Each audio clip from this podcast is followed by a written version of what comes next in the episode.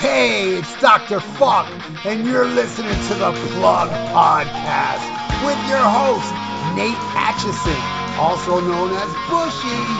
This podcast is about music and so much more.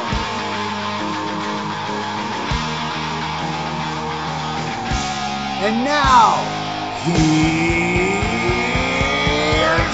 Bushy! All right, welcome to another Plug and Viera Vault crossover show. That's outstanding. I have with me today, obviously, the great Dr. Fuck himself, Ralph Viera. Ink isn't worth anything to me when so collide my life to your beacon of light. Come to dominates with me. Tell me I can- Damn, I'm doing great. You know why? Why? Why? Because I'm fucking Dr. Fuck. That's why I feel great. I mean, if you got to be anybody, be Dr. Fuck. Yeah, man. Well, it's hard to do that. You know, you need to have a very warped mind. And not a lot of people think like me. So, you know, and plus, uh, I love America, bro. The United States of America. I am a proud, proud American citizen. Greatest, greatest country on the face of the earth. Hell yeah. Fuck yeah. Amen to that. Fuck communism. Speaking of that, how was your fourth? My fourth was glorious. I went to my brother's house. There was a barbecue going on. And for the first Fourth of July ever, I was the one that supplied the food. Nice. nice. Yep. I went out. I got ribs. I got T-bone steak and the special other steak my brother wanted. Some hot dogs, and we rep we we celebrated the birthday of the greatest country ever. Outstanding. Did you do the fireworks and all that? No, uh, though they do have a big firework display. Um, my my brother's like a block away from the beach, Uh huh. so they you know they have a firework display on the beach. But- But actually, I already went home before the fireworks started, so I watched the South Beach and the Bayside, which is in Miami, but I can see it over the the river. Nice. Well, the bay. I could see it over the bay. I got up on the roof of my condo and I sat out there and I just fucking soaked it all in, man. That's no awesome. alcohol, you know. I mean, I'm not drinking alcohol, but I was drunk on the freedom of the United States of America and Oh. the glorious birthday it's having. Outstanding, outstanding. Yeah, we actually had a good fourth here. Nevaeh had uh, finally come home from New York, um, brought a new dog home, so I guess we have filled that hole in our hearts. We have a new dog. Uh, she's a part miniature husky uh, border collie mix, which means that bitch jumps everywhere. She doesn't run, although she runs. she runs. but she bounces across everything. You know, instead of coming around the coffee table to get on the couch. She jumps across the coffee table to get on the couch with the Nevaeh. But we did the whole cookout thing. I had a buddy of mine. I don't. I don't have a lot of friends here. I. I, I have found that um, my 32 years in northern New York have warped me. I. I, I don't mesh well with the Bible Belt South, but that's okay because they're not getting rid of me. But I, Ah. you know, I do have one good friend here. I used to work with him. He doesn't work there anymore. But he came over. We were drinking beers. We were grilling out. We did. We just did burgers and dogs. We didn't do ribs and all that nonsense because Nevaeh doesn't eat shit. I did have her mother bring me down some salt potatoes, which is something that people down south know nothing about, but it's my favorite thing ever. And uh, my favorite baked beans her mother brought down for me by request. So I was able to cook those up, you know, some deviled eggs, things like that. Nevaeh, her, her grandmother stopped in Pennsylvania. They bought like $300 worth of fireworks. So she'd given Nevaeh a bunch of fireworks. So we were lighting off fireworks right here in the complex where we live. But the cool thing is, just over one mountain, you can see fireworks going off. And about the time those ended, you turned 180 degrees around. And on the other mountain, you saw fireworks going off. So we were watching fireworks for probably an hour and a half. Yeah, yeah, basically around the same. Yeah, an hour and a half. Uh, yeah, almost two hours, I think. I was up there between nine to eleven, and the fireworks were already going on when I went up there. So.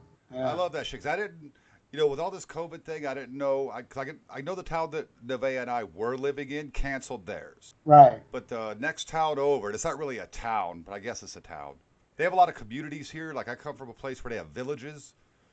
Like the village I grew up in, uh, you know, from sixth grade up, only had 350 people in it. But they have another village that probably has 50,000 people in it. They don't even call it a city. Now we were living in a town that was called the city of Newland, but it only had about 1,300 people living there.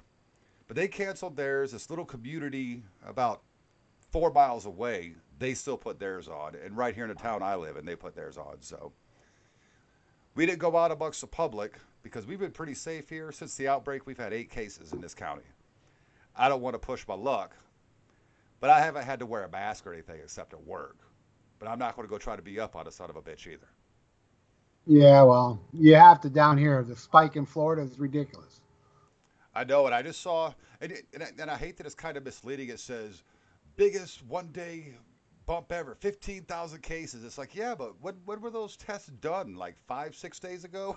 it, it, it I don't know. It's just, it, it, well, you know, I mean, I don't pay attention to so much uh, the whole, you know, because I know there's a political thing to it as well. Because every, Right. you know, in this day, you throw something out there and you have to put a, a, a political tag on it.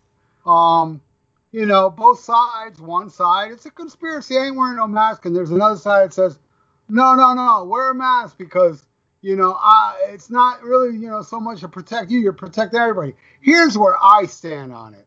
Hey, man, I'm wearing a mask. Fuck it. It doesn't bother me. I only wear it to go into Publix to get food. I'm not uh, with it that long. Then I come home and quarantine myself. No biggie, Right. you know. But all I know is that if it goes away, I could go out again. So hey, what if wearing a mask helps? I don't know if it does, but fuck it. People are saying it works. So hey, man, as fast as this shit goes away, the better. Because honestly, um, the whole this whole conspiracy thing sickens me, and the other side sickens me too. They both sicken me. You know, it's like just shut the fuck up. You don't want to wear a mask, fine, but fuck, you're gonna get corona. I think.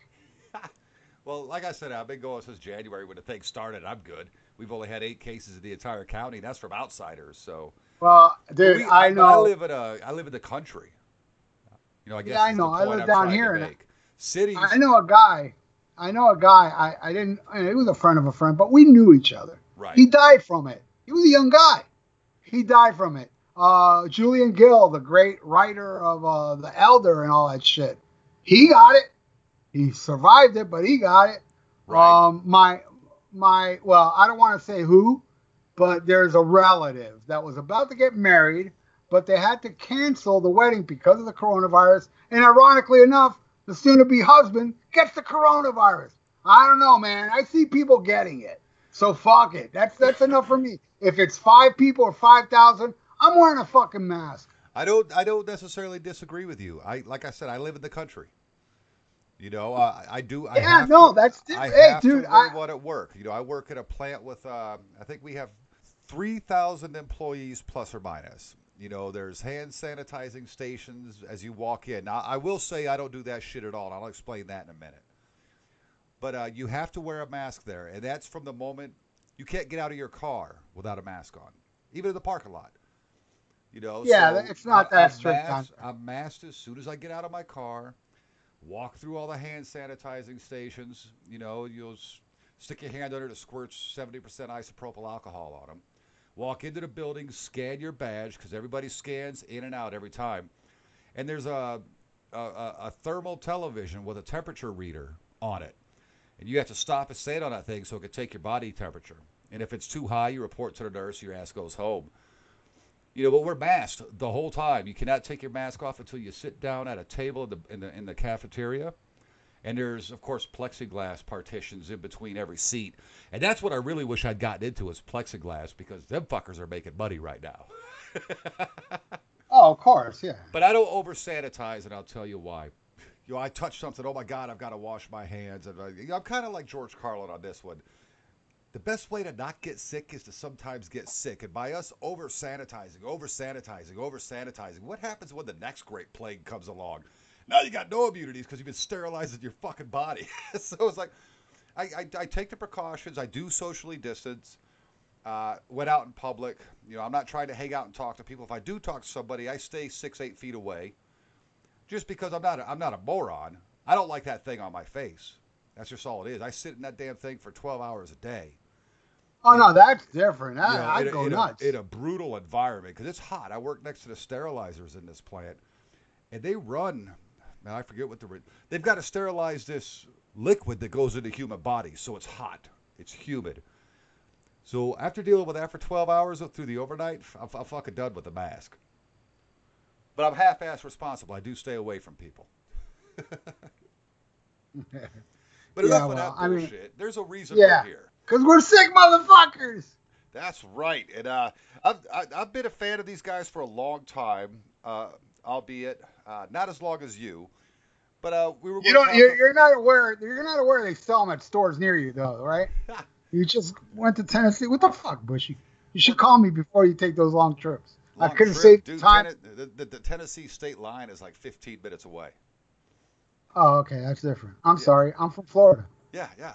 To get to uh, Hampton, Tennessee takes me a half hour. Elizabethton, where uh, and I know you don't follow football, but uh, the Dallas Cowboys, Jason Witten is from Elizabethton, Tennessee. His brother's still the high school football coach, so he's in town every once in a while. That's about 30 minutes away, 40 minutes away. Bristol racetrack's about an hour away. Johnson City's about an hour away. It's also the only place I can get my New York beer. My Labatt Blue is in Tennessee. Well, you know, Bushy, I, I'm in Florida, so obviously I don't know the distances like from Louisiana yourself. But one thing I know for sure, Bushy, is U2 sucks. Oh, I could not agree more. Wow, you like Ah. you don't like them? Fuck yeah, No, Unity. Fuck, fuck. Whoa, oh, you like them? Fuck. No, no, I- I, I don't. I, I, I did kind of dig one song back in the day, one song, and that was that. Uh, still haven't found what I'm looking for, but it was blasted on MTV all the time and FM radio all the time. You know, so it got to where yeah, yeah, I kind of dig that song. Oh, my condolences. Uh, yeah, it, it, it sucks almost as bad as you know, uh, uh, uh, like if you would heard Friday I'm in Love and decided you liked that song because you heard it a lot. That's how I, I, That's how painful it is for me that I liked that song. I haven't I haven't heard that one enough, and uh, it's still as painful as I did if I did hear it enough. Absolutely. But we're here to talk about the reissue, not the original, although I did pull out my uh, original vinyl. The reissue, I, I didn't realize this had been out this long, came out in 2018 of Twisted Sister, You Can't Stop Rock and Roll. Yeah. And uh, like I said, I know you've been a fan much longer just because, well, you're an old fuck. Yeah. But uh, when when did Twisted come across your radar? Because I know I'm a fan. I've got the you know We Are Twisted fucking Sister documentary. I've got I think I've got everything but Under the Blade on vinyl, and I've got it all you know digitally. When did they come across your radar? When did when did you become a fan of Twisted? Well, the first time I even heard of them was MTV had a little bumper in between videos. You know, you're watching MTV and they showed a little tiny clip of the song "You Can't Stop Rock and Roll." That's how late I came into. It. I I wasn't aware of them during Under the Blade or the club days that he would. They were around ten years before all that. You know, Right, right. never heard. yeah. I don't know. Riding it out in the Maybe streets. maybe maybe I saw them in a magazine, but I my my memory is that little tiny clip of "You Can't Stop Rock and Roll," and I loved it so much because they would show that clip a lot, and I was like, God! And then finally, I saw the video. They played it, and I was like, I gotta get this. This is so good, and uh, this is my first Twist Sister album, and uh, maybe timeline's everything, but it's my favorite, man. This has always been my favorite Twist Sister. Then I went back and got Under the Blade. Actually, my friend had Under the Blade on cassette. Really hard to find, but I did find it in a store, an import shop in Fort Lauderdale had it, and I bought it. That's before, because uh, for those that don't know, Under the Blade was uh, re-record, not re-recorded, um, remastered, and it sounds totally different. Uh, Mark Mendoza did it, and um, Atlantic Records released it after you know the success of Stay Hungry and before Come Out and Play came out. okay. So uh, See, I didn't even know and yeah, a lot of people hate hate the newer version, and yeah, I like the secret version more. But you know, I mean, I did a podcast recently. Want to plug it? They're called "This Podcast Belongs to Them." It's I, on the I, Rat I saw. I've, I've watched. excuse me. I've watched a couple of those episodes that you appeared on. Yeah, we on did a YouTube. Twisted Sister one. We did one, and um, it's uh, I don't even know why I was going. Oh, because everybody was there. Ah, fuck that version. I was like, yeah, yeah, that version sucks. But I have it, and after we recorded, I said, man, I haven't heard this forever because I don't know why. I, you know, I'm a completist. I own everything. Sure. So I had to go buy that. And I remember listening to it back then going, yeah, secret version's better. And I never put it on again. So after I'm there slamming it with everybody, because, you know, you listen to me now and you watch that episode, you're probably going to think, oh, look at Ralph, peer pressure. No, I actually did feel that way during it. But, and I will rectify it next podcast we do. I'll say, guys, I listened to Stay Hungry, that 84 version, and I think it kicks ass. Still like the secret version more, but it's not as bad as I said in that episode because I haven't heard it so long. But they did not touch "You Can't Stop Rock and Roll" in its deluxe. It's exactly how it was recorded back then, and uh, it does you know it doesn't sound different, but it's beefier. Um, but oh yeah, and I also want to stress everybody out there: stay away from Captain Howdy, but also stay away from Stay Hungry's. Uh, well, both Stay uh, Stay Hungry was re-recorded called Still Hungry. Still hungry. And I'll piss Terrible. you off because uh, some songs I like, others I don't. I'm 50-50 on that one. That one's terrible. And also, the Stay Hungry 25th anniversary, whatever the fuck, they botched it up. Really? So when you put, oh yeah, you put it on. Go get, find the original CD. You listen to that remastered one. I don't know what the fuck they were thinking. It's like the lowest CD I own. I mean, you crank that shit all the way up, and it's really not that loud. oh wow. Yeah, they really this, fucked this is it the up. 25th anniversary, not the Still Hungry. No, uh, no, it's it's Stay Hungry, but you know, and they released it with another CD that's all outtakes. Some are good, but it's like, dude, I'm talking about 50 songs. You know, some are not that long, so it's hard to like, you know, digest it. Right. And you know, so it's hard to put on a CD with 50 songs and you know, kind of digest uh, what's the good ones, what's the not. But you know, I mean, that's just me. But uh, that's this like, on that's the like other trying hand- to go through the vault. yeah, You know, uh, I'm, I'm still working through that. I can listen to one, and then I, you know, I have to go back later, and I, I, I still haven't got through the whole thing. I, as far as the vault goes, I took notes listening to it. Then I put the my favorite songs off it in my iPod. So you know, so I don't have to go through that again. You know, and, and I have to do that out of sometime. Out of eleven CDs, I made a good like CD and a half of Nice. good songs. Yeah, some good shit on there though. You know, stuff that's good is fucking awesome. I loved it. So Sure, sure. you know so but yeah most of it's just fucking garbage kind of like the stay hungry thing it's like you know everything they threw at the wall during the recording session is on there little clips big clips it's it's a confusion confusing confusing cd Yeah, that's, now that's let me something for like a super Uber fan. yeah and, and i and i am one so i'm glad i have it but i'm just explaining that man it's hard for me to like remember how it was i just remember song after song after song was like damn dude this is fucking endless like you know there are some full songs that i remember are good but i can't remember offhand That's great stuff. See, because uh, I'm, I'm younger. I'm a you know born '75. Uh, so I got into rock and roll. I mean, I got into rock and roll and metal early. You know, we were in Heidelberg, Germany from '83 to '86, and I know that at some point while we were there is when I got into rock and metal because my dad gave me the Kiss debut and Kiss Alive because he didn't want that what do you say clown shit. You know, Yeah. had- and I had a buddy. Uh, we would talk Kiss all the time because you know how kids are. Even though Kiss had dropped the makeup by this point, we're still discovering them. So it was just as magical for us as it was for you guys when they first came out. right And uh, I know that I had heard We're Not Going to Take It, but it was on some kids show that I used to watch called Kids Incorporated. Um, you know, where they would you you know, lip sync all these songs, but it was actually them singing, but you know for television purposes.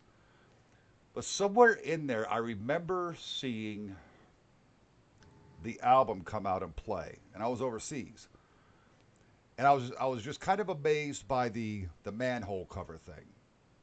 You know, you Right. open, you, you flip that thing, and that scary looking drag queen that's like the worst drag queen ever is jumping Right. out at you. And as a, you know, somewhere between eight and ten year old kid, I was fascinated. Never got any of their music. Come back to the states. You know, mom and dad get divorced. Mom marries a metalhead, and that was shocking. He was ten years younger, so the man's only about ten years older than I am. He I was- am too. I was I'm 65, man. Oh, no, the year, the year. oh, gotcha, gotcha. I'm 65. You're 75. 10 years younger. Right. Well, he And was a huge metalhead, and he used to record well before Headbangers Ball. You know how they would have those hour blocks of just you know hard rock, heavy metal. He had those eight-hour VHS tapes loaded with videos, and you know we were over at his place one day, and he puts in this tape because he because he knew you know the stuff that I was into so far. At that point, we're talking Kiss, ACDC, a little bit of Cinderella. Um, yeah, that that could be it really at that point. I hadn't really discovered metal yet. And he puts this VHS tape in the VCR, and I'm getting bombasted with Wasp, with Megadeth, with you know, not Metallica. I don't think one had come out yet. That's the only video they had done to that point. But I'm just getting hammered with all these videos, and of course the "We're Not Going to Take It" and "I Want to Rock" videos were back to back. Hilarious. And I was like, holy shit, I got to check these guys out. So I went out and bought, you know, Stay Hungry and Come Out and Play. And uh, eventually Love is for Suckers. And um, I've, I've been a fan ever since. The funny thing is, when I got this album, this uh, reissue, because I've got the vinyl, I've never put it on my turntable ever. And uh, as I like I was telling you earlier, I thought I had an original pressing. I'm missing one number. Instead of seven eight zero zero seven four dash one, I've got eight zero zero seven four dash one. So I'm, I'm, I'm assuming it's a, you know, a later print. But uh, I, I had no knowledge of this album, You Can't Stop Rock and Roll. I was definitely a Stay Hungry, Come Out and Play, and Love is for Suckers guy. Until Big Hits and Nasty Cuts came out. And that's when I started discovering some of the early stuff. Obviously, because you have Under the Blade, you have uh, You Can't Stop Rock and Roll, Destroyer, I Am I Me and I'll Never Grow Up Now are the two songs that really stuck out to me on that, which led me to backtrack and find the rest of this, you know, this discography. And I will tell you this: when I bought this album, and uh, I didn't even know it existed, this reissue, until you had posted on Facebook. Uh, Terrence had got it for you. I was like, "Holy fuck! I didn't even know this thing existed." So I ordered it off of Amazon. Did not leave my CD player in my car for three weeks and that's between both the uh, the album with the three extra songs and the concert, the second disc. I was just they were interchanging. I got about a 25 minute drive to work up and down the mountain every day. Just never left my stereo in the car. It's it's, it's fucking brilliant if you ask me. Hell yeah. It's a fucking great album, man. I love every fucking track off it. Ah, Every single song. I do. Let's see. Uh, as, as I'm looking at it, um, I like the original 10. What? The, the original 10 that were on the original album. They had those three. Oh no, I'm not talking about bonus tracks. No, okay. Bonus, dude, I hate bonus tracks. Now let me explain why. Bonus tracks ruins the the album experience. You know, it put you know I'm fine with putting bonus tracks on a separate disc, but I hate when I listen to an album so used to then like two songs that most of the time weren't good enough to be on the album have to do shit up. I mean, for me, I hate it. A great example is those Cheap Trick CDs, those early ones. Man, they threw some really shitty songs at the end. Well, the unreleased I Dig Go Go Girls. Boy, I don't dig that song, man. And it's like, and, and, and fucking, seven, that, that is the perfect, the perfect album. The very first uh, Cheap Trick album. It's perfection. And then all of a sudden they got these douchey fucking songs that were worked on where the producer said, Are you kidding me? This shit sucks. Well, let's keep the tapes and we'll put it out on this. Right. It- so you know, yeah, saying bonus tracks does not represent an album to me, especially an album I grew up on. Now, these bonus tracks came out on the first reissue of uh we you can't stop rock and roll. This is the second reissue. Okay, the first see, I, I didn't even know that. Yeah, the first one was like sometime in the '90s. It it, it just broke the bonus track. They they reissued. Oh, you know why you don't know that? Because I found this out during that podcast I did.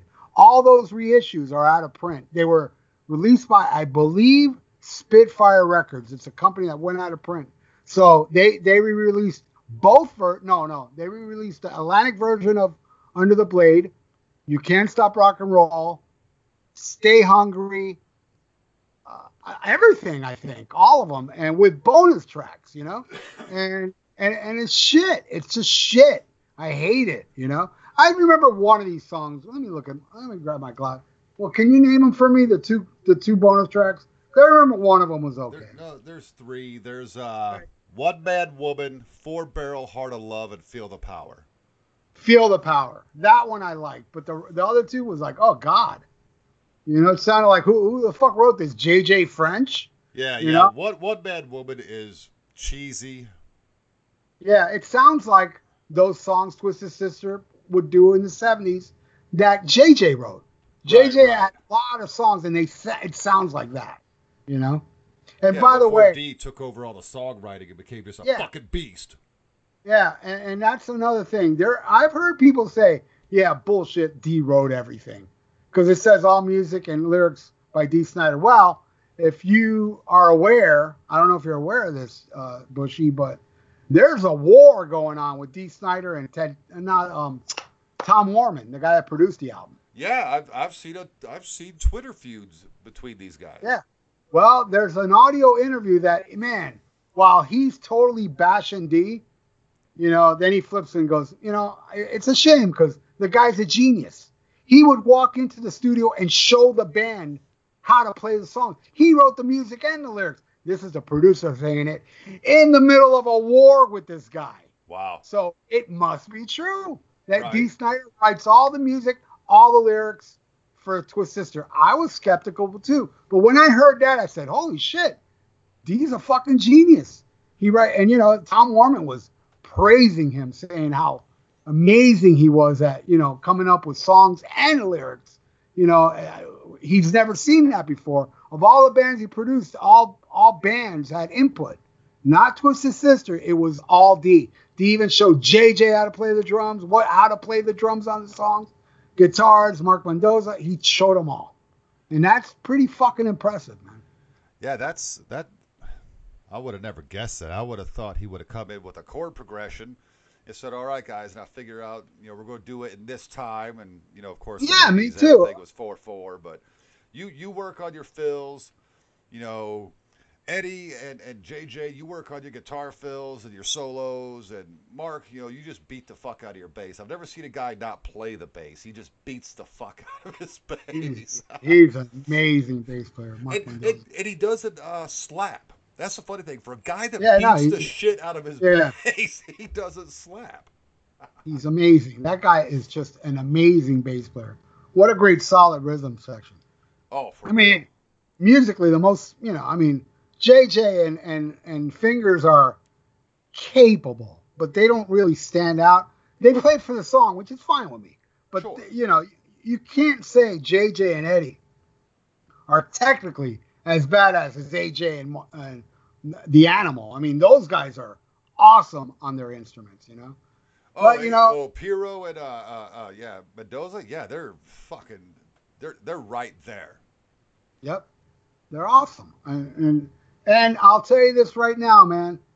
Twisted Sister has to be the most vicious fucking band you can see live. I mean, And I never got to see him, and that's that's another one of the reasons I wanted to chat with you. You know, in, in regards to this album, is I know you've got some live stories.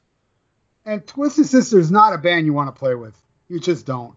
Uh, last time I saw them, I went to New Jersey to the to the um, Hurricane Relief concert. It was Twisted Sister, Anvil, TT Quick, Raven, um, uh, I know there was another. Oh, the Rods. Now I'm a huge fan of all these fucking bands. I dig You know? the Rods. I have one of their albums. Uh, I had never heard of Raven until me, you, and Ian saw him in Nashville. And, you know, like I told Right. you, I saw a Madison Square Garden quality show in a fucking bar the size of a bedroom.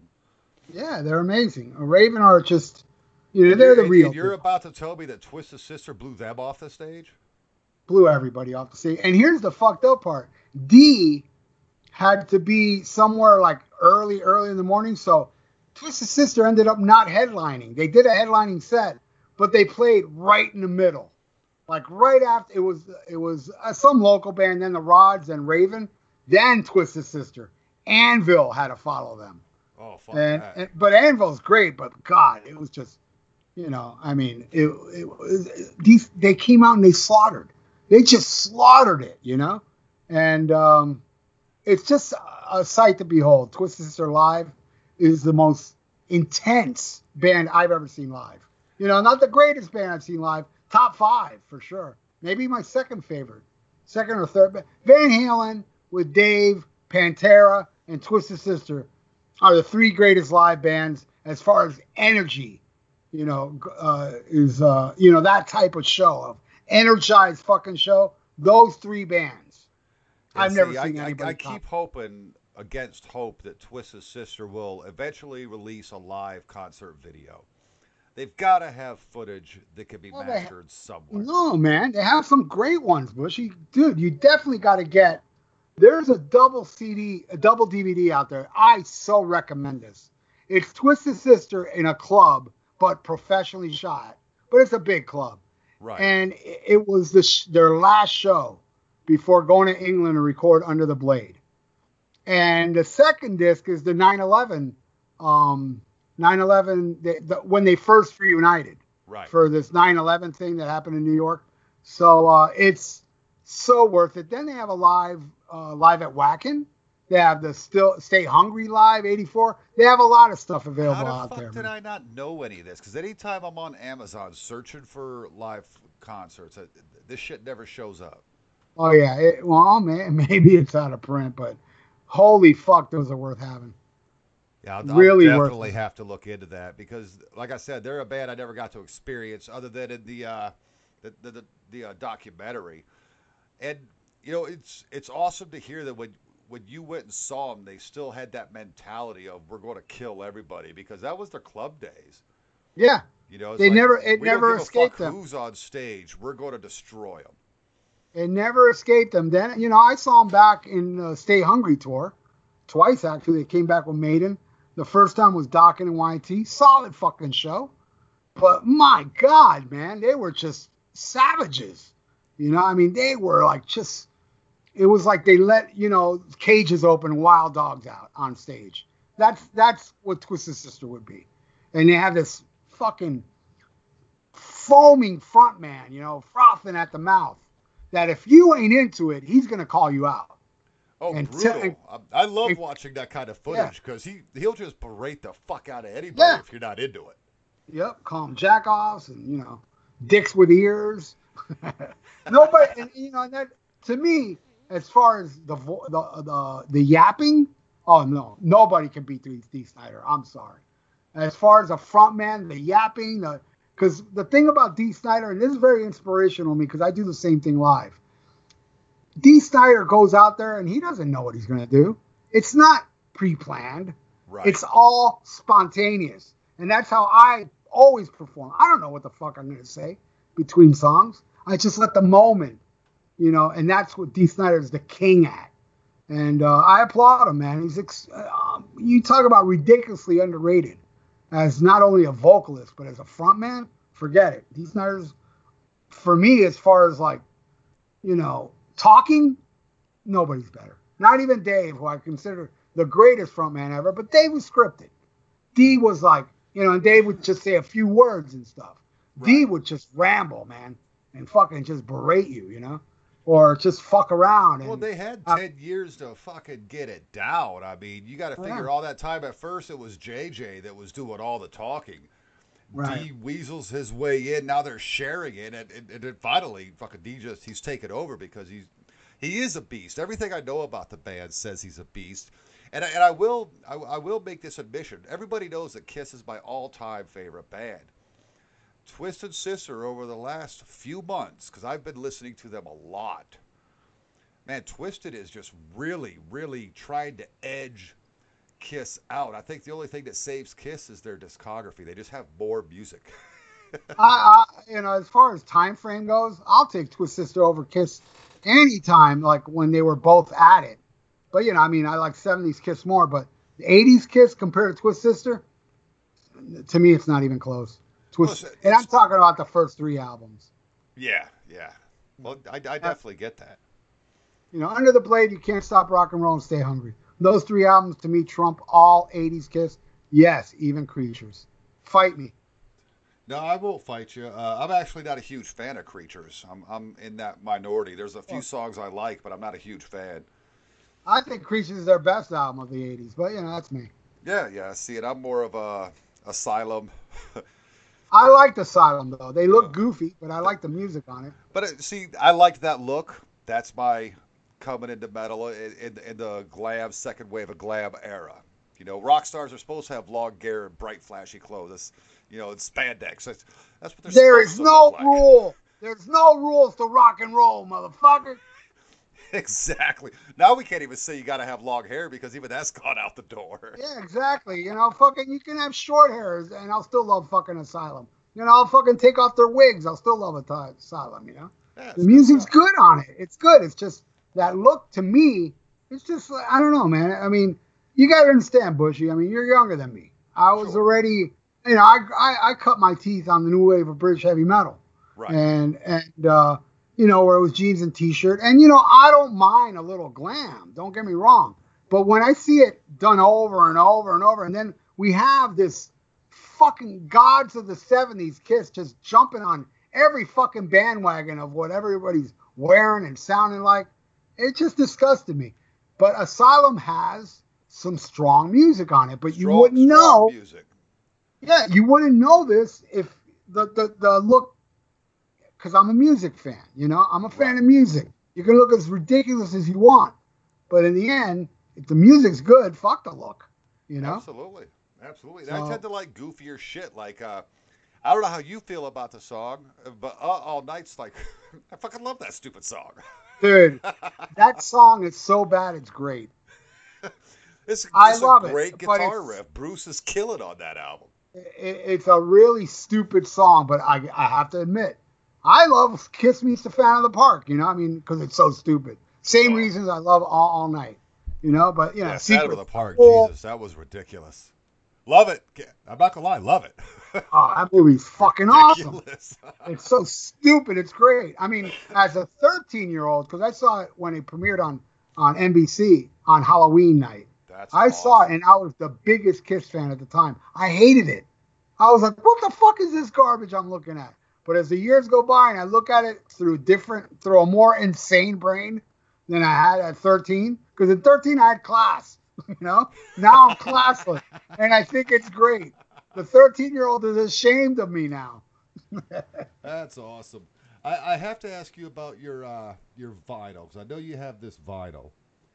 What color? Because because the, CD come out pink, that threw me off because my vinyl's black with pink lettering. Yeah, well, the black is the American release. Gotcha. The okay. the pink is the European release. I have both on vinyl, the, both originals.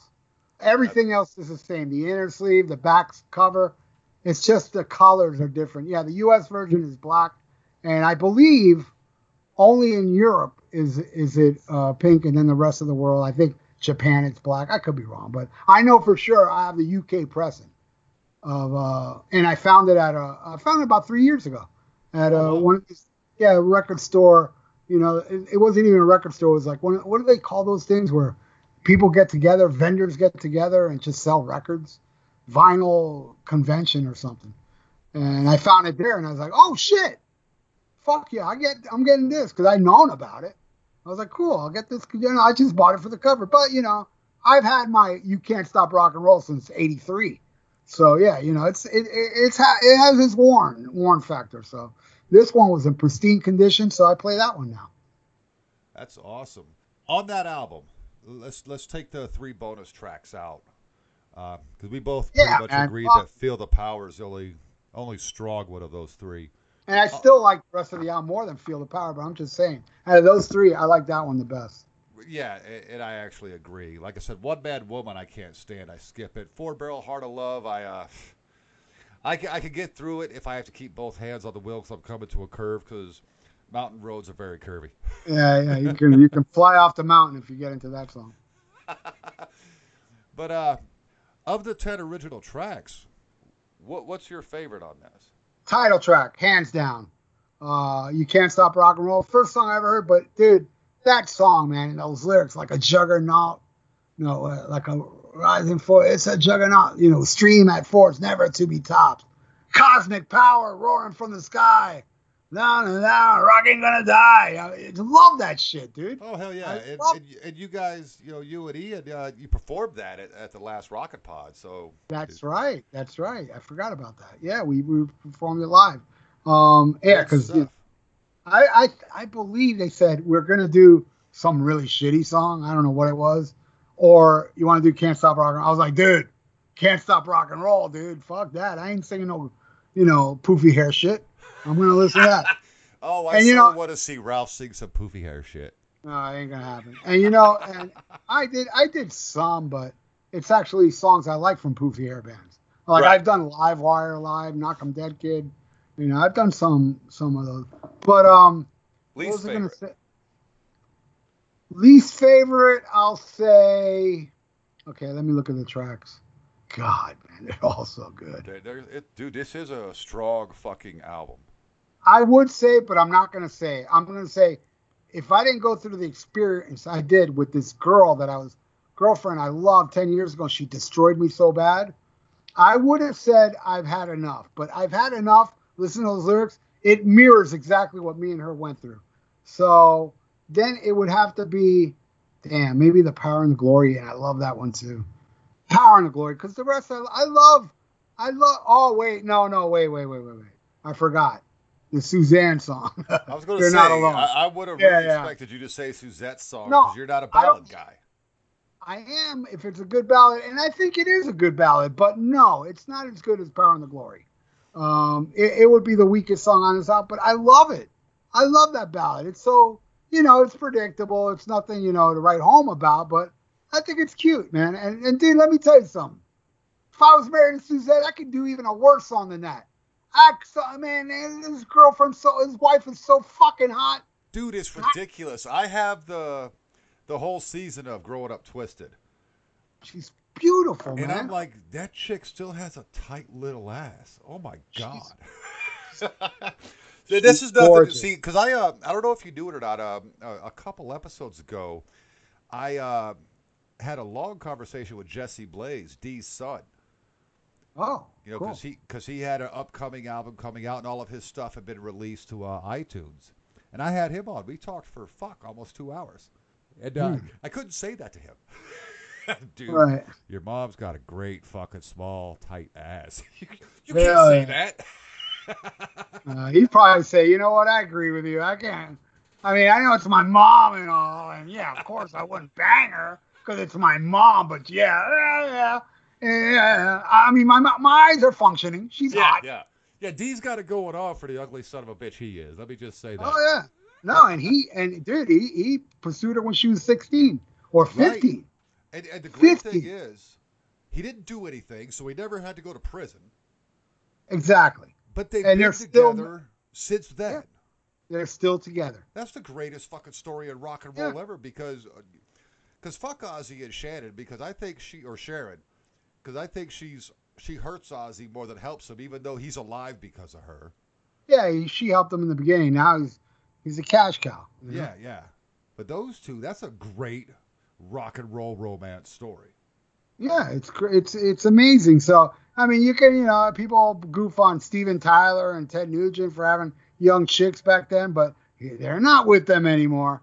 Right. Dee is so Dee is different than I wouldn't even consider him a, a, a pedo if you really think about it. She was probably hot as fuck as 15 and looked 18, you know, and he stuck around and he married her and look, they're still together. So you can't goof on Dee. You can't goof. no. And my understanding is they didn't do shit. You know. Yeah, no, they till till she was of age. yeah, and you know she, she 'cause your ass she's raw, dude. She, and no, and she's also a tough chick. She's a New Yorker. yeah, She ain't your little bimbo shit. She was very smart woman that you know kept Dee in line. You know, absolutely. so you know there you go. And the parents weren't too thrilled.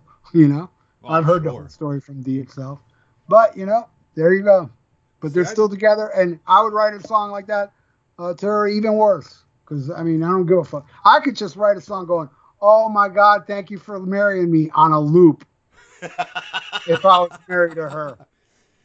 I tell you what, uh, I I don't hate that song. Um, when I hear it, and it could be because I got it a Twisted Sister later on, and even though Love Is for Suckers has that kind of sound on it, with a much more mid late '80s glam sound, but it's got that vibe of uh, "You're Not Alone." It seems to me that somebody like Dokken should be singing that song. Does that make sense to you? Just uh, the the Yeah. the, the way he said, "You're Not Alone," and he got the background vocals. It's like that's a Yeah, Dokken's the- song. That's yeah, not the a big fucking vocal. Twisted Sister song. It's the big vocals, but you got to also remember Dokken wasn't really around when uh, they recorded this song. Oh, I know Yeah. that. I'm just trying to make a comparison as to when I hear this, it does. It sounds alien to me in the context of Twisted Sister, the way I know them. Because I also have to stress- the price I have to doesn't sound like that. No, but I also have to stress, I know Dokken was around back then, because you know we're gonna have Pickle Whistler. I Dokken's been around since like the '70s. I understand that, but as far as like Dee Snider hearing Dokken, oh, I highly doubt it when he wrote this album. Well, no, because you got to figure they were doing Suzette's song before they even penned "Fucking Under the Blade." That's the oh, first Oh, really? song he ever fucking wrote. Oh, I see. I did not see. You're teaching me now. Dude, just watch the documentary. I have the documentary. What we are fi- sick, sick We are? Twisted Fucking Sister. Yeah, that's that's what uh, JJ's talking about. How you know Dee wants to go this certain way, and Jay you know talks shit to him. What do you write songs? And Dee said, "Yes, yes, I do." And that's the first song he ever wrote was uh, "You're Not Okay. Alone." I don't remember. I remember actually that part. You know, um, that part you're talking about, but I don't remember him talking about "You're Not Alone." We got to watch it again. I haven't seen that forever. I own the Yeah, Blu-ray, because- which has because JJ says, "Oh, it's about Suzette. That's cute," yeah. and then Dee was crushed, and it didn't make the first record. Well, I, you know, I, the Blu-ray, by the way, for that is got a shit ton of uh, bonus material. See, I Highly gotta recommend. get the Blu-ray. I bought it on Vudu, so all Yeah, I it- have there's- is the documentary. Oh no, there's some great, great stories left off because it's so long. Right. It's really long. If they would have added all that, it'd be a three-hour movie. There's a lot of cool extras on that Blu-ray. Well, see, I think it could have been a three-hour movie because it it's never boring at all. No, it's not. You know, learning that early, that early early history. You know, when JJ's done with the drug and hippie scene and moves into the glam David Bowie, Mott the Hoople type scene. You know, and joins this band. That's all stuff I didn't know at all. And it never slows down. It's always interesting. I love that they got those old school fans that were tearing up the clubs. That's a brilliant documentary. And the shit they went through, man. You want to talk about a band that stuck together through thick and thin, uh, but you know, then fame destroyed them because Dee's ego got too big. Sure. And but but back then it was all for one, one for all, and they did it, dude. And that's Eh. why I, I tell you what, having seen the uh, the documentary, and then getting this reissue, like I said, my vinyl never touched. You know, the needle hasn't touched it since I've owned it. It was one of those I wanted to have it so that I had it because I have all their stuff digitally. Right. We're we're going to make it. It's hands Yeah. down my favorite song on this album. I love the guitar riffs, and I love the message. It, it's and it's basically it's talking about all the bullshit they're going through, and it's like, no, fuck it, we're we're doing this. Yeah. That was a great that's attitude to hands have. down My favorite song on the album. Yeah, he was prolific. He was prolific on two things: on uh, we're going to make it, and then the price. It's you listen to the price now. It's like holy shit. He's he's talking about the demise of Twisted Sister, which just happens two years later, two three it, years It didn't take long, man. You fucking No, yeah, no, they destroyed them. So uh, dude, come out and play. no matter whether you like it or they hate it, it was the worst album for the time. You know, it's like, what the fuck? Leader of the Pack? Are you serious? You know, and then, you know, they didn't even release Ruby School. But there's gems on there. Fire Never Stops, Kill or Be Killed. I love the title track. There's some good stuff on there, but for the most part, what are you thinking? See, I love Billy Joel, but why are you putting Billy Joel on there? Dude. I don't know because "Be Cruel to Your School" with Alice Cooper. I love that song. Ugh, Always did. me, man. You know, you know what them. happened is they fell victim to MTV Yeah, because MTV was this new medium, and now we can make this cartoon version of us and sell more albums, and they just kind of suffered from that because there's other songs that could have been singles off of that record that weren't single. You know, Right. Fire. What was that you say? Fire still burns. Uh, Kill or be killed. Uh, dude, I love. Um, I believe in you. It's like my second favorite Twisted Sister ballad. I think it's fucking brilliant. You know those guitars, the way they whine. It, it, it's an amazing track, and I think that's Dee talking about, "Hey, we're there," and, and nobody gets it anymore. This is what I need to hear. And then "Love Is for Suckers," I don't talk to anybody about because nobody likes that album but me. No, I like th- I like the first three songs. Uh, Wake Up Sleeping Giant, Hot Love, and the title track. I like those three songs. The I rest, eh, cannot believe you like Hot Love. love it. Love that song. Great pop tune. Hey, I'm a big fan of Photograph from Def Leppard. Never when I and that shit's one of those songs you can you can uh, categorize as oh my god, this shit's always on the radio. Yep, I agree it is, and I never get sick of it. They are just fucking terrible. That's great. I'm talking about the people, not the song. Yeah, yeah, I know, I know what you're saying. But uh, but yeah, there if it's a good pop song, I'm gonna like it. And I think Hot Love is a great pop song. I see. I, I, I like most of that record, but it's it's the kind of metal I like. That hairy, glammy fucking metal is what I like. Which is funny that I like this uh, old school Twisted so much more. Like I'm looking at this, and I'm trying to find a, a worse song, you know, because we're going to make it's definitely my favorite. I Am I Me was an anthem for me when I heard it, and I didn't hear it until Big Hits and Nasty Cuts. Man, I don't. Maybe the Power of the Glory is like my least favorite on it. Yeah, you know, I would put, I would, as I said, if it wasn't for a Suzette song, I'd say that would probably be the. But I still love it. Yeah, yeah, it's still not bad. You know, the kids Yeah. are back, kills. Like a knife, kills. Ride to live, kills. I am, I me, kills. Yeah, the whole fucking whole album just slays. uh, the Knife in the Back will be a very close second for me as my favorite. Absolutely Yeah. love that song. That song is that, so good. Can't stop rock and roll. That's just very ballsy in your face. It's like here we come. This was one of those records that when I bought, I couldn't stop listening to it. I would listen to it several times a day, over and over and over again. It was, you know, there's certain albums that come out that I get that way with, you know. I just play it over and over and over, and that's one of them.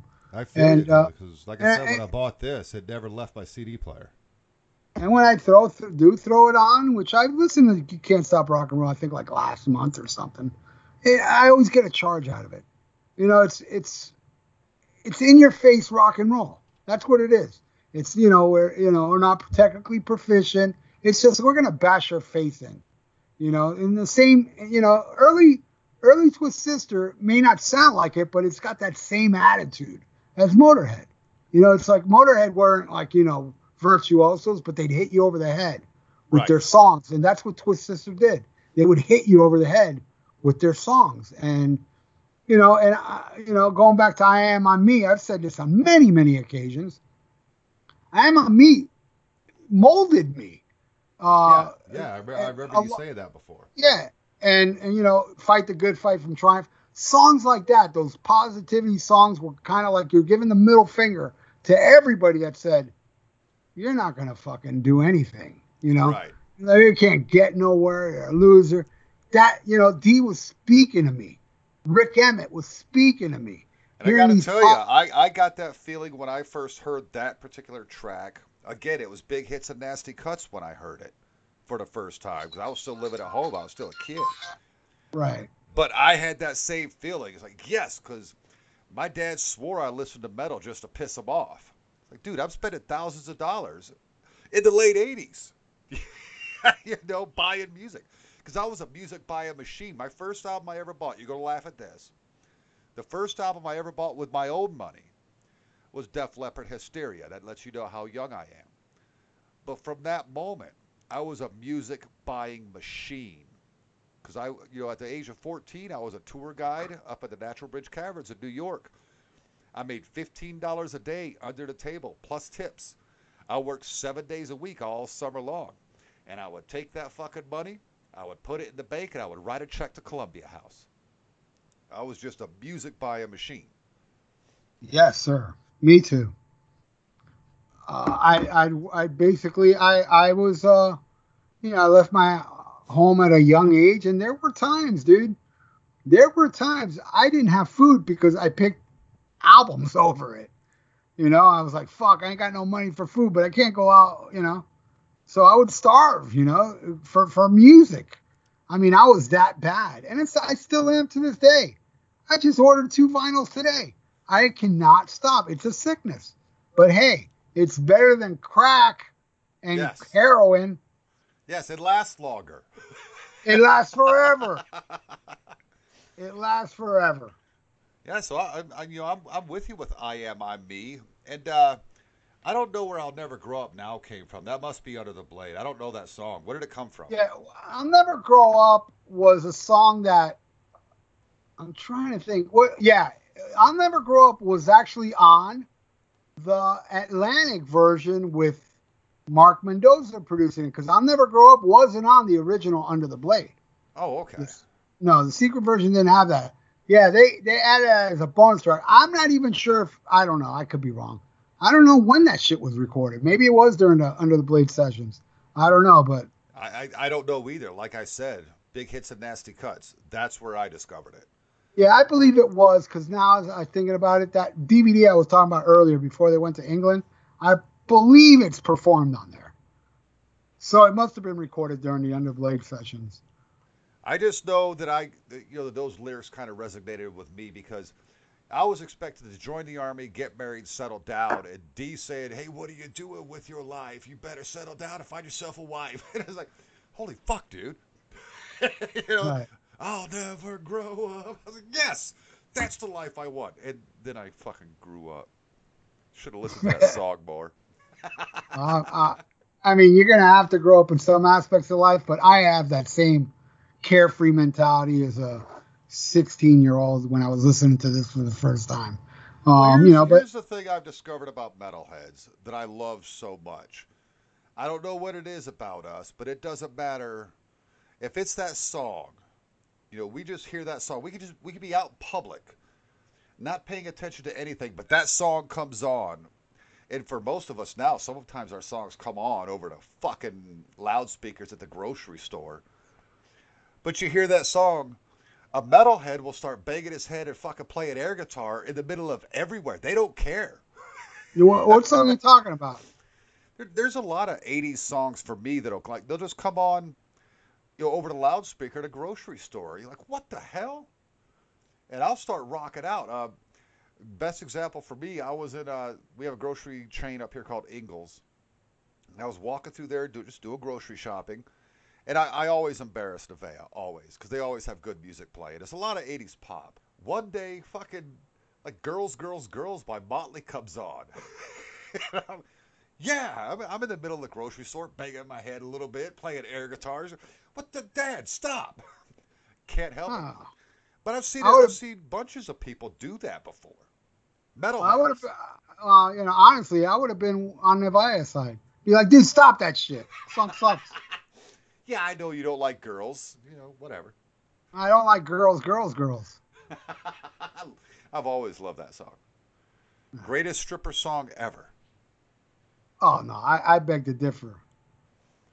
Uh, you know what the greatest stripper song is? What's that? Ah, fuck if I know. I don't go to strip clubs. I'm not gonna fucking waste my money for a hard on. Kidding me? I dated a stripper when I was in the army, and uh, for that reason, I could not listen to White Zombie, More Human Than Human, without getting aroused. She used to dance to that song for me. So Uh, I song, like that one. I can't listen to that song. I'm like, oh, oh shit. Dick's like, That's hey. Dick starts going, hey, where's Isabel? Like, dude, that was like fucking 25 years ago. Calm down. That's a good song. I like that one. It is a good song. Let's uh, because I'm, I'm opening this CD up. Uh, it's got the single cover. It looks like for uh, "I Am I Me" on it. And Um, um, I believe I own that. Let me open this thing up. Hold on. I think I do have that. I it has some live tracks on it, right? I Well, believe I'm, just, a I'm just looking at the, uh, the the the picture. You know, Twisted Sisters, them in their heyday. It says "I Am I Me" plus live marquee recording, which we know. Oh no, no, I don't have this. Yeah, I'm looking at the cover now. No, I don't own this. But that's what I want to talk about is that second CD. Because uh, yeah, blistering, blistering set. Because I love the, uh, the the the live at the Hammersmith. You know, I found that on Discogs, and I gave you the heads up that you can get it on vinyl as well. Great fucking recording. I never knew it would even come out on vinyl. But oh yeah, I got it the- on vinyl. I got I, I vinyl. know. I told you about it. Oh, okay, yeah, dude, I love that vinyl. I told you where to get it. Nice, awesome. Thank you. Yeah, yeah. You're welcome. I remember that because I was like, dude, guess what I just got? And you were like, holy fuck, I didn't know that was on vinyl. And I, and I told you how Yeah, to get yeah. your hands on it. Yeah, I love that. That vinyl. was several years ago. Now, now that one hits my turntable a lot. One of my It may all-time not be favorite a- live records. It may not be in print anymore. I think it's maybe very expensive now, the vinyl version. Yeah, that, well, that's the one I got, and it's fucking pimp. That's all I know, and it hits my turntable a lot. If I'm in the mood for live music, it's either Kiss Alive or Twisted Sister Live at the Hammersmith. That one's a great one too. I and and I I always ran around saying, dude, the best live album after the '70s for me was at Hammersmith. I gotta say, man, I think the Marquee Show is even better. Dude, it's the- really, really good. I was shocked to see that Leader of the Pack. I didn't realize they were doing it Oh yeah, that's a club song. That went so way back. long ago. And and when they played it in the clubs, it was one of the very popular songs back then. That's why, you know, Dee thought, well, you know, I mean, it was big for us in the clubs. Let's try it again. And little did he know, you know, that shit has changed since the club days, dude. See, I disagree. I prefer the uh, I prefer the studio recording. I'll come out and play to this. Oh my God, I'm shocked. Yeah, I just I don't I don't think it works live. Uh, I don't think it works anyway. Even the original didn't work for me, man. And I like those old fucking Motown things.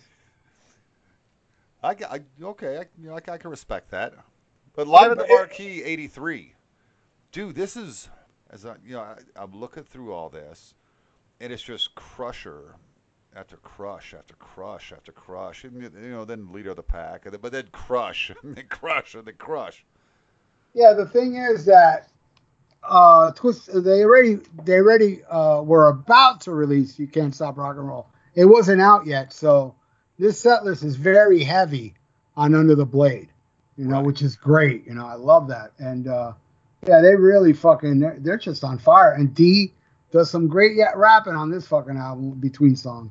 Oh hell yeah! He's amazing. JJ's also amazing when he talks. He's you know that New York fuck you we're scumbags attitude. I love it.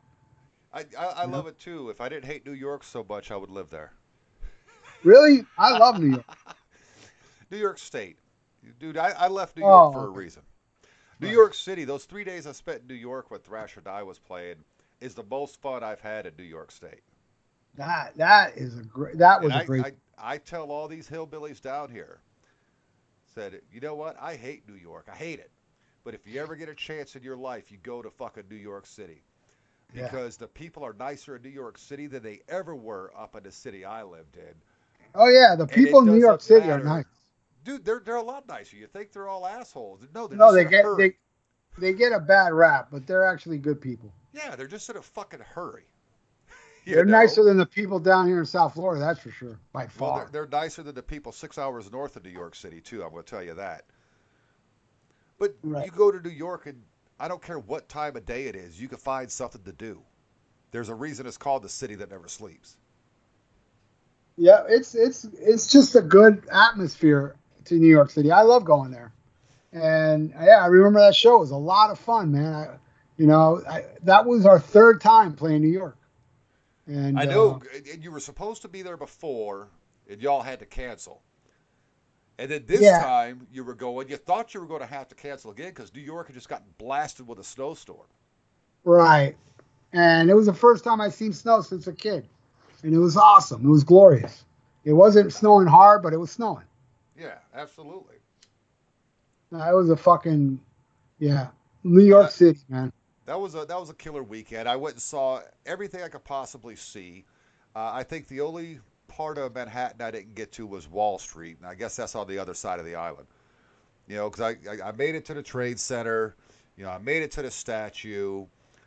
You know, wh- which which is things that I really wanted to see. I didn't go on, you know, Ellis Island, but I got to see it anyway.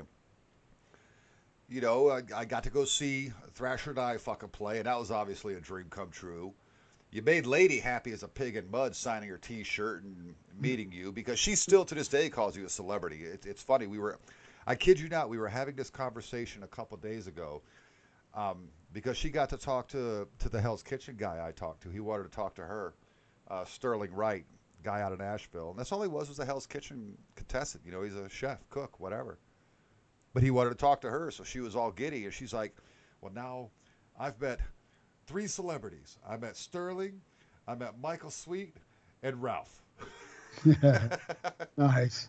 so she still considers you a celebrity. You're like the shit.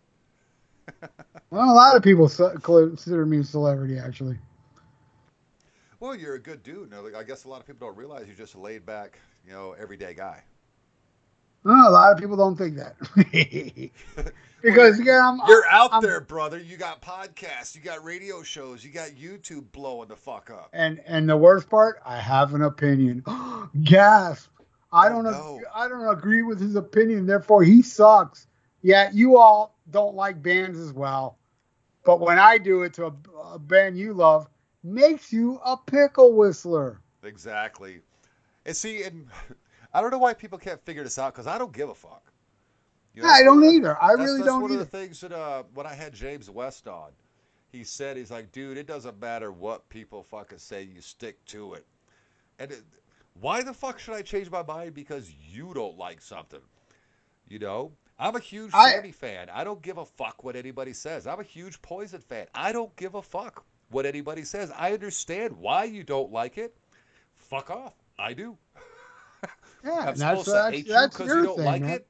You know. I don't I don't give a fuck what you like. I mean, I allow Sammy Hagar talk on my on my page, you know, because some people like him. Fuck it. Right. I'm not that touchy, dude. You you and can see, say whatever. And I, and I don't bring it over there because I know you don't like him. It's, it's no, like- you could you could though, dude. I'll just ignore it, or I'll see- put up see, a little funny see, for meme. me, if I was to come to to your almost human page and post a Sammy video, it would be like I'm trolling you, like I'm trying to piss people no, off. I I don't. I'm not that way. I'm not. I'm, I, I know you're not. I wouldn't think you're trolling me. That's what I know. You like that shit. Yeah, You I can know, post it. I don't care. but it's just no, gonna have to take some abuse. I know you know? you're not.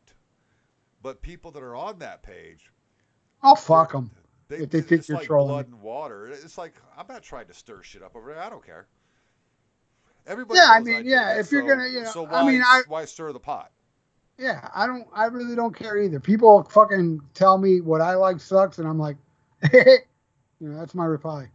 Yeah. Wh- What else can I say? Oh, since you don't like it, I'm not supposed to like it now, or I should change my mind. Oh, kiss my big black ass. Exactly. Music. Is I like what I like. Music is Yeah, I- subjective. Whatever sounds good to you, you you dig. I don't give a fuck who likes Sammy Hagar. I really don't. It may seem like I do, but I don't. I don't care if somebody says Sammy Hagar is better than David Roth. Hey, man, I can disagree more, but that's your opinion. Exactly. Fuck it. I don't care what you think. It ain't going to change my mind that Sammy Hagar is a hack and David Lee Roth is the best. That's what I'm going to think. Now, Right. if it bothers you so much that I think that, honestly, I'm sure you can find a cheap therapist in your hometown. Truer words never spoken by Dr. Fuck, Mr. Ralph Viera. I come with the facts. it's the fucking facts. Oh, I hate Monster from Kiss. Yeah, I like it. Yeah, how can you support that? Because Oh. I'm not you, Dick Brain. Dude. I'm so glad you said that. Uh, a, a- friend of mine, and this is actually my old bass player. Had said something about Tommy Thayer earlier, and I was like, oh well, yeah, well no shit, he's just an Ace copy, and he, you know, Paul and Gene make him play like Ace. But Monster is still probably one of the best Kiss albums since like Lick It Up. It is the best Kiss album since Look It Up. It, dude, he like lost his shit. I'm like, no. Oh yeah, of really course is. people. And you know the bo- the bottom line is, if it was Bruce Kulick and Eric Singer with those same songs, they'd be loving it, or Ace and Peter. But since it's Tommy Thayer and Eric Singer, I can't admit to liking this. And I know a lot of them didn't even bother to hear it, and they say it sucks. But hey, that's them being pitiful. And I'm just gonna, and, and you know me, dude. I'm against Scab Kiss. Fuck that. Ace is my favorite. Fuck Tommy Thayer and Eric Singer. But boy, I can't deny music. That music doesn't.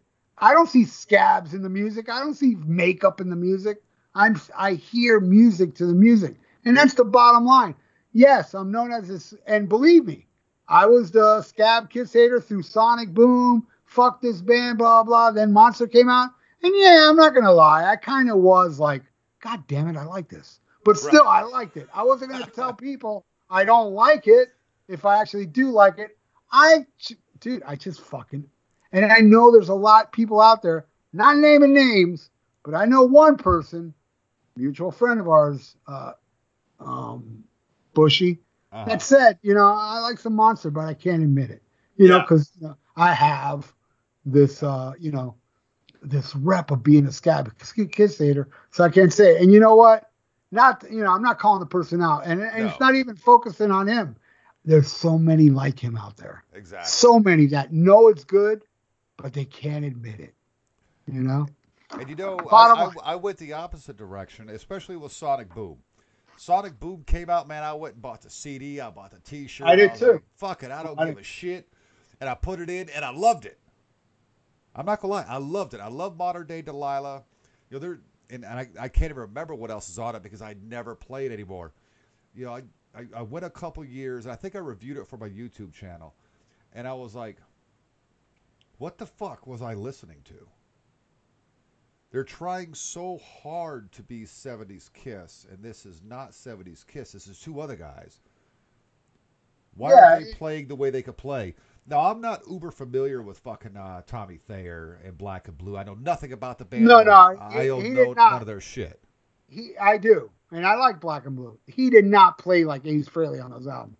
In Sonic Boom, he was mimicking Ace Frehley. On Monster, he's not. that's that's what I mean. Oh, You- you- shit. you- I don't want to say played live. bushy, bushy, bushy, bushy. Gotta go to the bathroom. We are in the middle of an edit. Ralph is old and had to go drain the main vein. His prostate is enlarged, so he probably can't even get a good flow. I hope you hear this while you're editing, but I love you.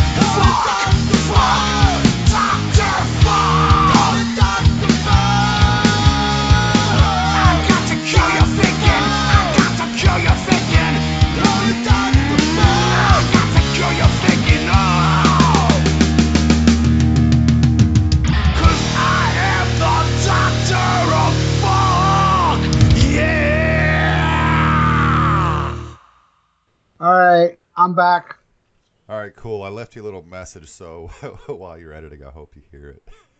Okay.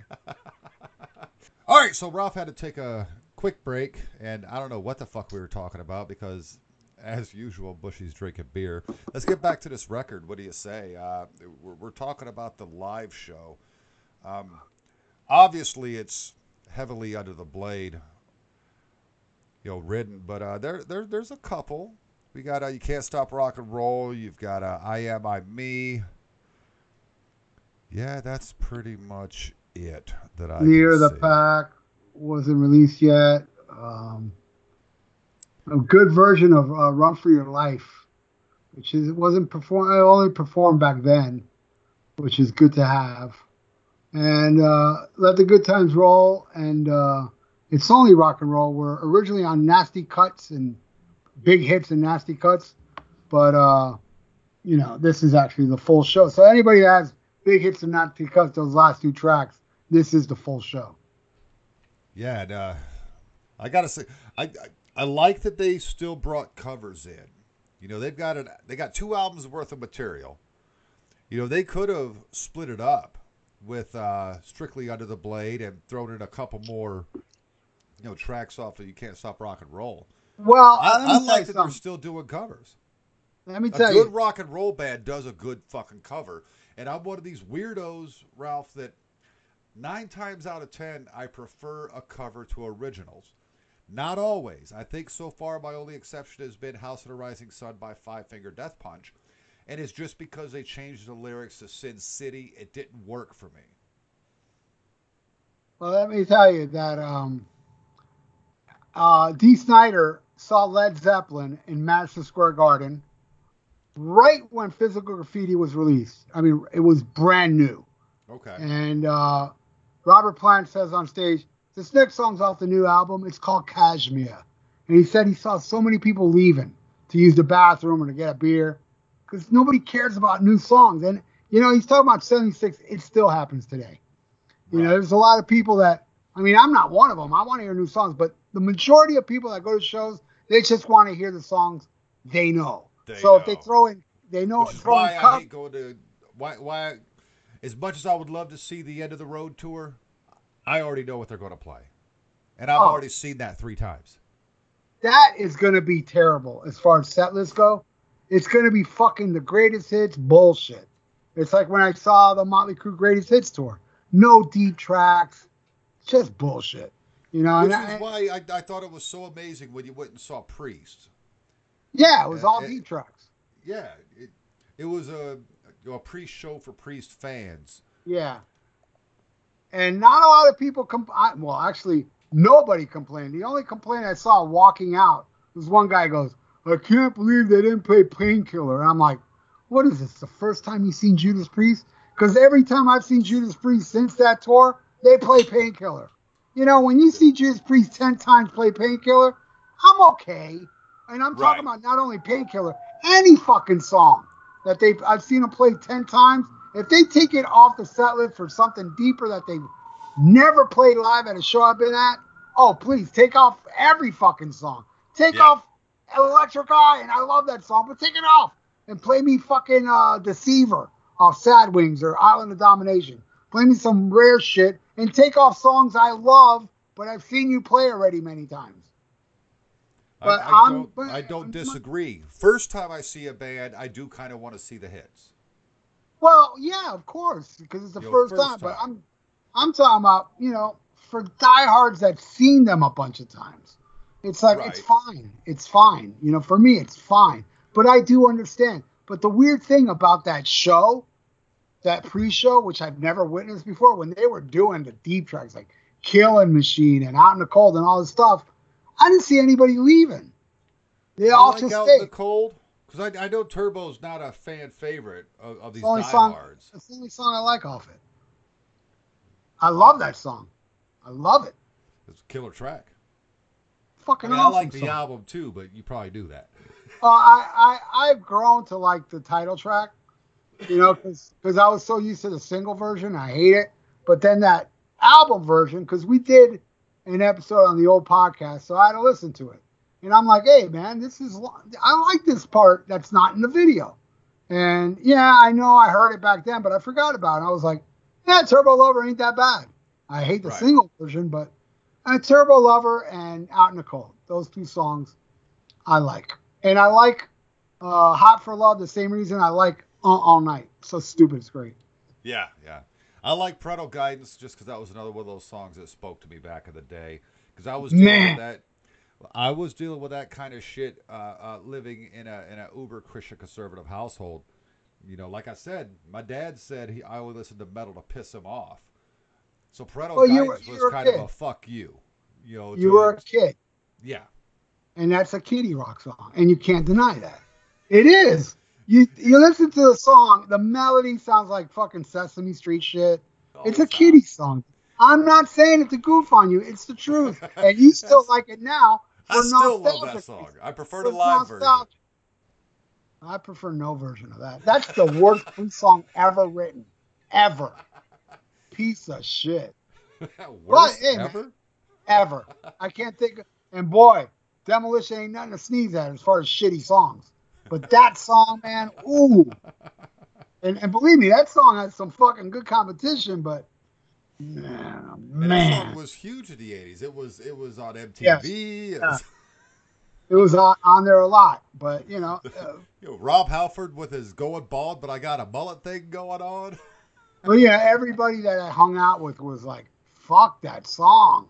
You know, people were sick of it on MTV. People of my age are like, "Dude, play something different."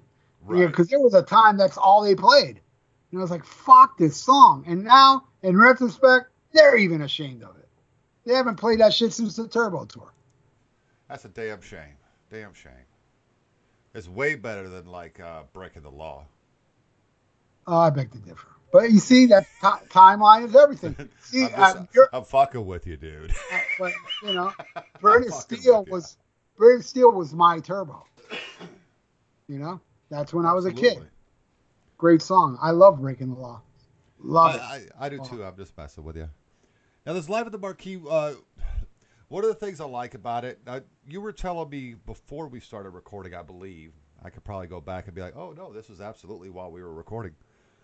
Uh, I don't know anything about the Marquee Club in London. Um, when I visited London as a kid, my mom wasn't taking me to the heavy metal clubs.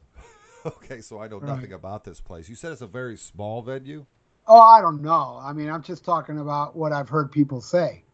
You know, there's a lot of bands that talk about playing the marquee and how it was a horrible experience. Okay, I got you. It's just going by word of mouth from bands. I know that there's a there's a point in here where you know Dee's talking to the crowd. They break into the next song. I don't remember where it is in in, in this set, but you could hear like JJ talking in the background.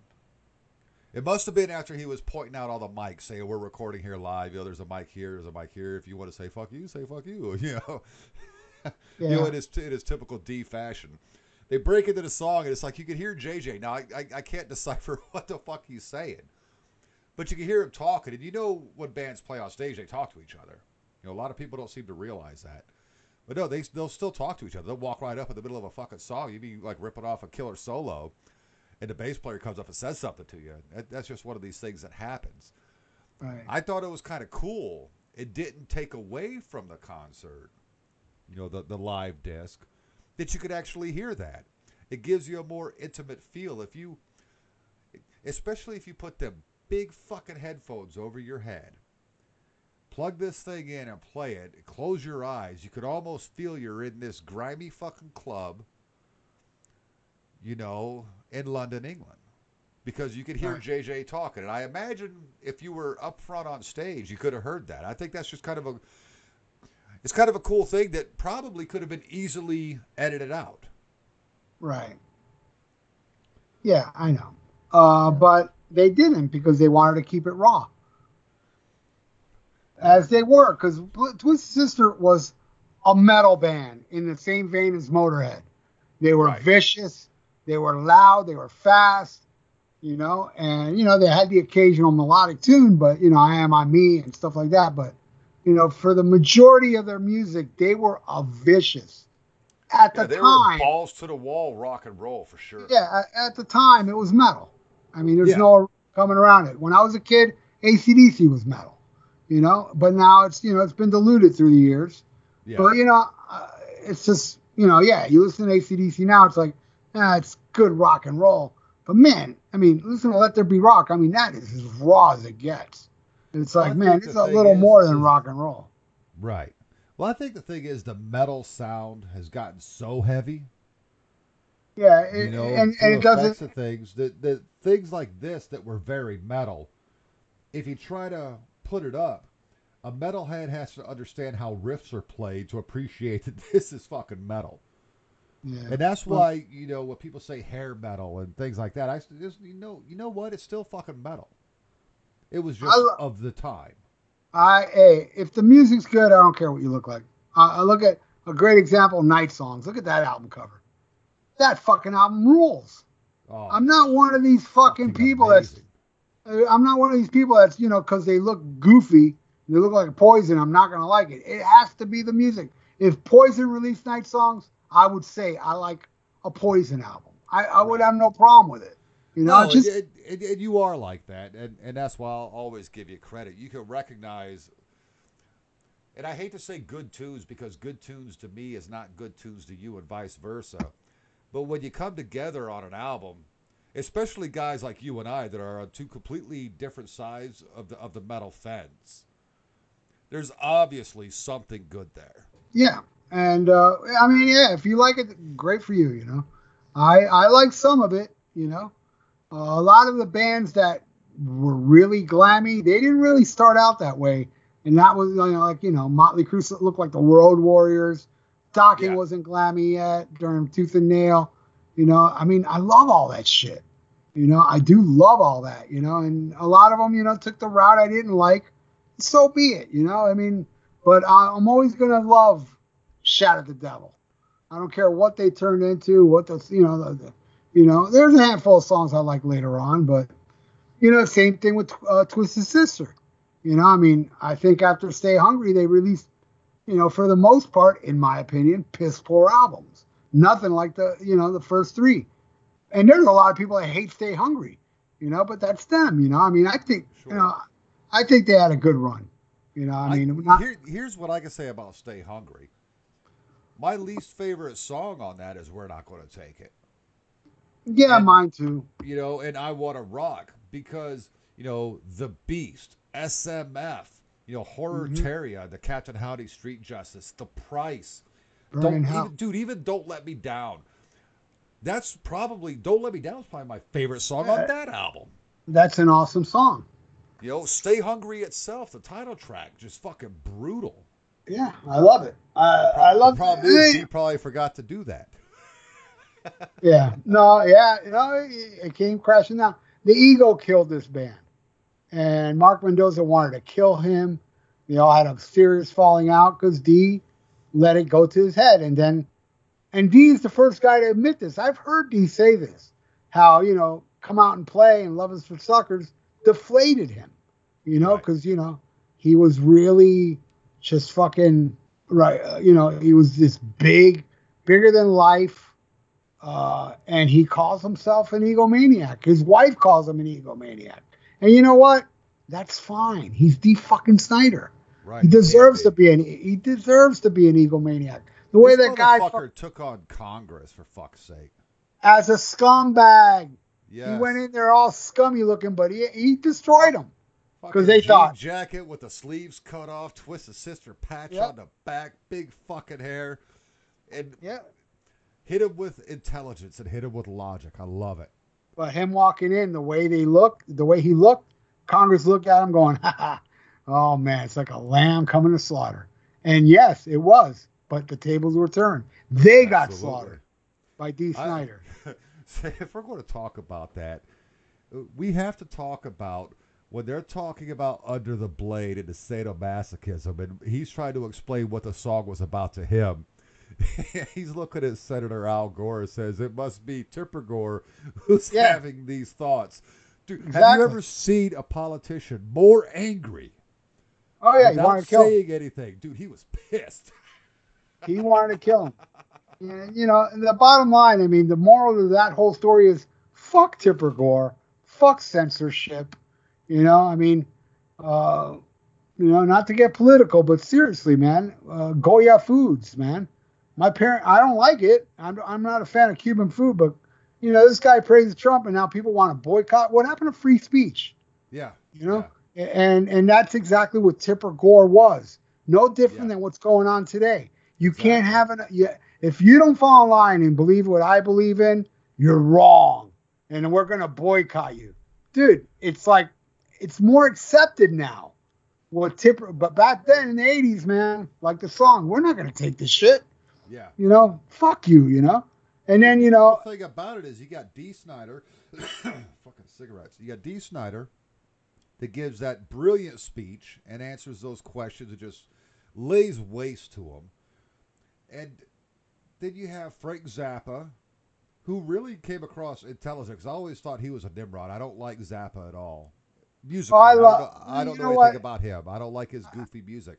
I love I love you know some Zappa albums, but I don't think he came off that good. I think Dee Snider and uh, John Denver came out better. John Denver, that's where I was going to go next. John that. Denver was great, but uh, you know the, the the only complaint I had with with Frank Zappa's uh, during that was he was a little too attacky, and it, it didn't it didn't really make the rock scene, you know, sound more legit. Where where Dee said it in a very you know like she must have you know sadomasochist thoughts in kind of like in passing.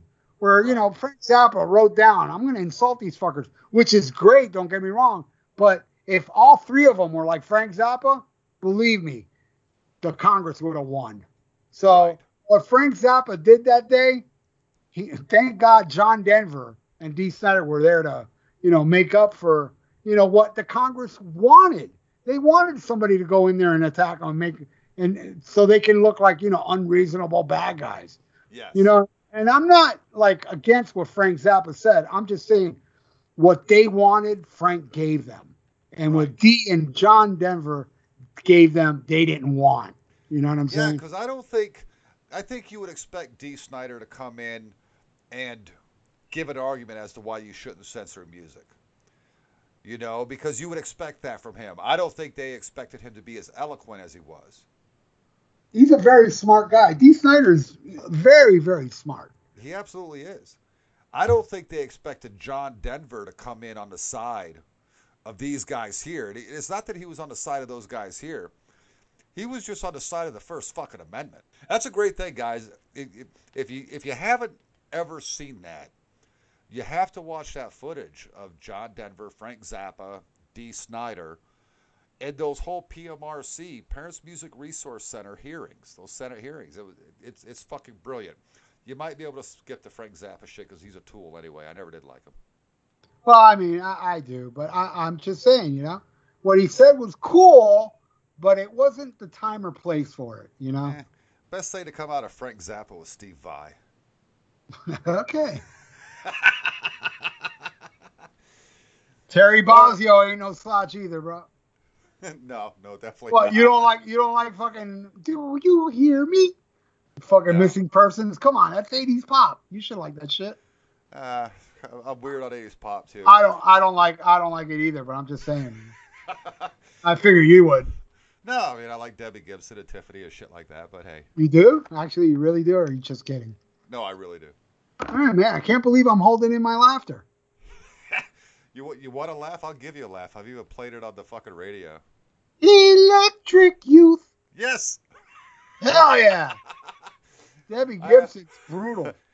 I even uh just to fuck with Scott one day because I knew he was listening. I closed my show, you know, after saying my goodbyes. My last song as I'm going off the air was New Kids on the Block.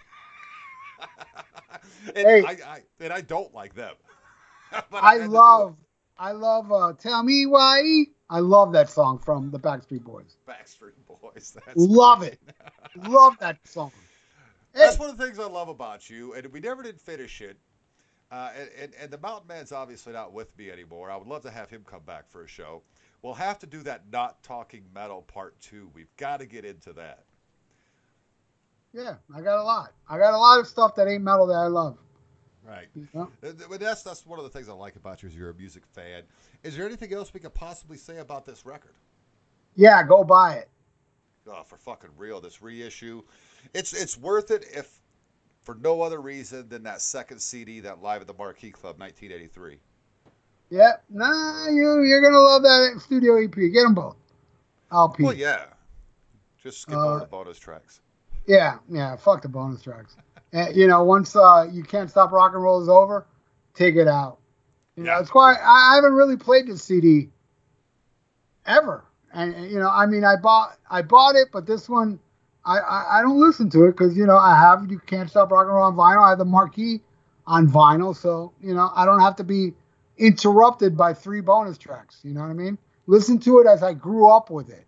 Fuck bonus tracks. Put it on a separate CD. You know, that I'm all for. Just do not taint my fucking album, what I grew up with. Thank you. Outstanding. Uh, quick question: uh, Dee Snider's solo album. Now he has a live album coming out soon. Solo album, Made in America or American Made, or no, For the Love of Metal. Yeah. American Made is just one of my favorite songs. what, what do you think of that album? I mean, that's fucking. Dee is like he's like you know what? I'm not even rock and roll type metal anymore. I'm fucking metal. Yeah, but you know, I mean, I love the first half. The first side, every song, including including American Made, I think it's great. The second part, I don't know, man. I have a little, you know, some modern metal, popular, you know, trendy metal on there. then it ends with a great title track. You know, the, the title track's great, but I'd say half that album is really, really good. The other half, eh, trying to get a little too modern for me. You know, for me, I, you know, you can say I'm stuck in old times because all the new bands I like have that classic feel. Like, you know, all the new bands I like is like side one of For the Love of Metal. You know what I mean? Right. You know, uh, what is it? Yesterday don't mean nothing or something like that. The t- the second track on that album is so good. I gave you yesterday, so fucking good. I mean, the whole first side is fucking phenomenal. Love it. Yeah, it's it's it's absolutely brilliant. Um, I actually like most of the album. Uh, I'm actually trying to pull it up. You know, you know what you like, Bushy. If you haven't heard it, is the first Widowmaker, Oh, I have it. Blood I and believe. Bullets. I believe. Hold on a second.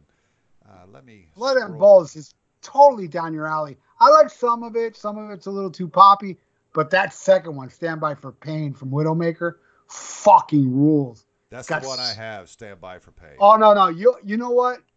Blood and Bullets is more your your speed. Because I see, and I love Stand by for pain. That shit just doesn't fuck Oh, no. around. That album fucking rules. Every track is great. Uh, but you know, Blood and Bullets is more, mm, you know, more hairbandish. You know, more of that type of hairband feel. Though it does have some smoking tracks on it, though. Well, But I think you check would it out then because this one is the one I remember. I don't. I don't. I don't remember that first one. This is the one I remember. I, I either heard it on the radio or there was something that was on MTV. Because I do No, remember no. hearing this. Yeah, you heard it somewhere else. This was never on MTV. Okay. They- they had a video. I know. They did have a video for Long Gone, but that was shown on how I saw it was on a Latin MTV, which my cable company was the only cable company in all of America that had Latin MTV because Latin MTV was broadcasted down here. Oh, So, nice. Yeah, Nice. so that's where I saw the long, you know, because it came out and I was like, ah, you know, I like the first Widowmaker. I'll eventually get it. Then when I saw that song, I was like, holy shit, I gotta get this album for that song alone. Even if the rest of the album sucks, yeah, this song I gotta get. And then when I got the rest of the album, I was like, fuck, this whole album rules. Yeah, it was definitely way heavier than we were used to because we're so used to, you know, Twisted, obviously. Yeah, it was great. Awesome What- shit. One last question I got to ask you because I know you're a fan and I haven't seen your reaction yet or heard your reaction or anything like that. Blood from Above, new Stryper track. Oh my god, it's fucking phenomenal. Dude, that is that riff not sick? Am I? Am, am, Oh yeah, no, I've, me.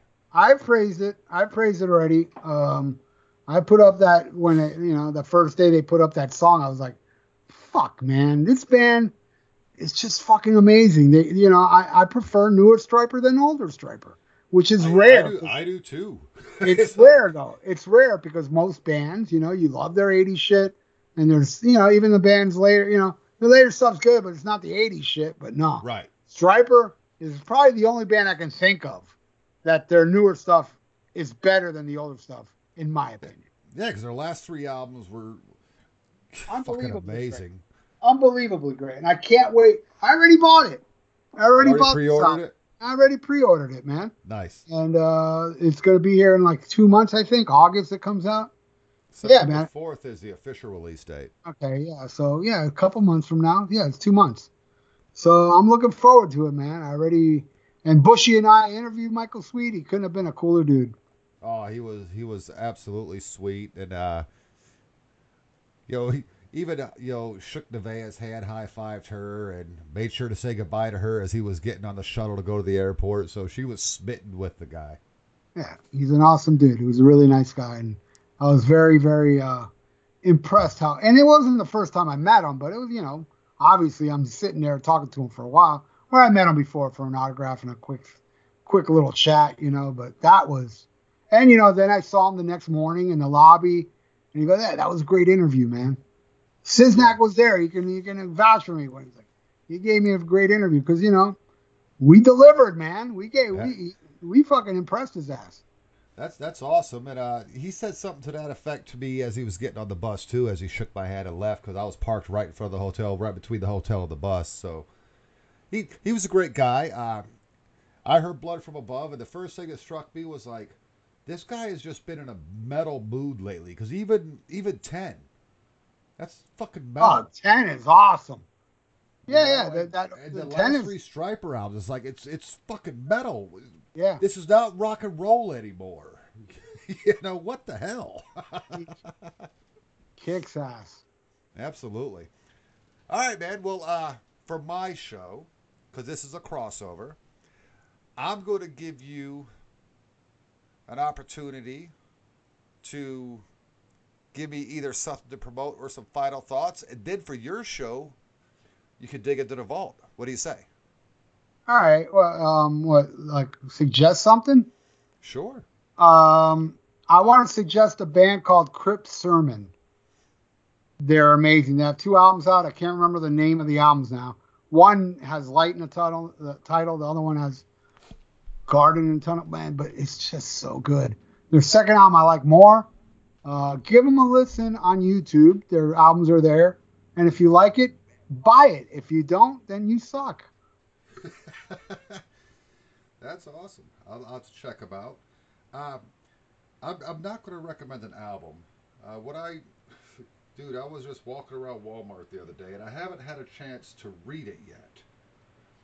But there's not a whole lot to read. Walmart had this book. It was in the, you know, the cheap bin for like six bucks.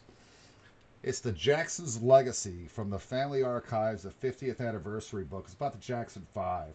Cool. I love this Jackson Five. And, and, I know you do, and that's why I wanted to bring this out for uh, you particularly. It's uh, if you look at the back cover, it says Jackie, Tito, Jermaine, Marlon, Michael, Randy. Excuse me, the Jackson Five, Memories of the Brothers, Untold, Unseen, Unforgettable.